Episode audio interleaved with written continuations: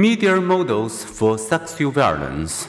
Parents are hardly the only aggression models. In the United States and elsewhere, TV, films, video games, and the internet offer supersized portion of violence. Repeatedly viewing on-screen violence tend to make us less sensitive to cruelty. It also primes us to respond aggressively when provoked, and it teaches us social scripts, culturally provided mental fields for how to act. When we find ourselves in new situations, uncertain how to behave, we rely on social scripts.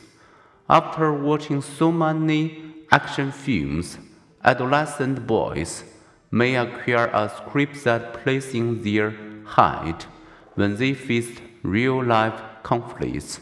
Challenged, they may act like a man by intimidating or eliminating the threat. More than 100 studies together confirm that people sometimes intimate what they viewed. Watching risk glorifying behaviors increases viewers' real life risk taking. Music lyrics also write social scripts in experiments. German university men who listened to woman hitting song lyrics administered the most hot chili sauce to a woman. They also record more negative feelings and beliefs about women. Men hating song lyrics had a similar effect uh, on an aggressive behavior of women listeners. Sexual scripts depicted in pornographic films are more toxic. Researchers have found that repeatedly watching pornographic films, even non-violent films, make sexual aggression seem less serious. In one experiment, undergraduates viewed six brief, sexually explicit films each week for six weeks. A control group viewed film with no sexual content during the same six week period. Three weeks later, both groups read a newspaper report about a man convicted of raping a hitchhiker and were asked to suggest an appropriate prison term. Sentences recommended by those viewing the sexually explicit films will only help as long as the sentences recommended by the control group.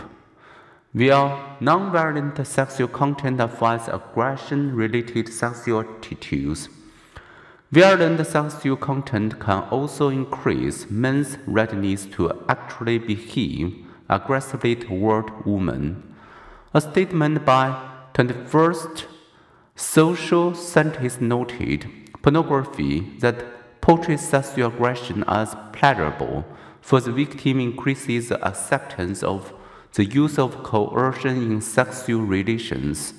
Contrary to much popular opinion, viewing such scenes does not provide an outlet for bottled up impulses. Rather, in laboratory studies measuring short term effects, Exposure to violent pornography increases punitive behavior toward women. To a lesser extent, nonviolent pornography can also influence aggression. One set of studies exploring pornography's effect on aggression toward relationship partners found that pornography consumption predicted both self reported aggression and participants' willingness to administer laboratory noise blasts to their partner. Abstaining from one's customer pornography consumption decreased aggression.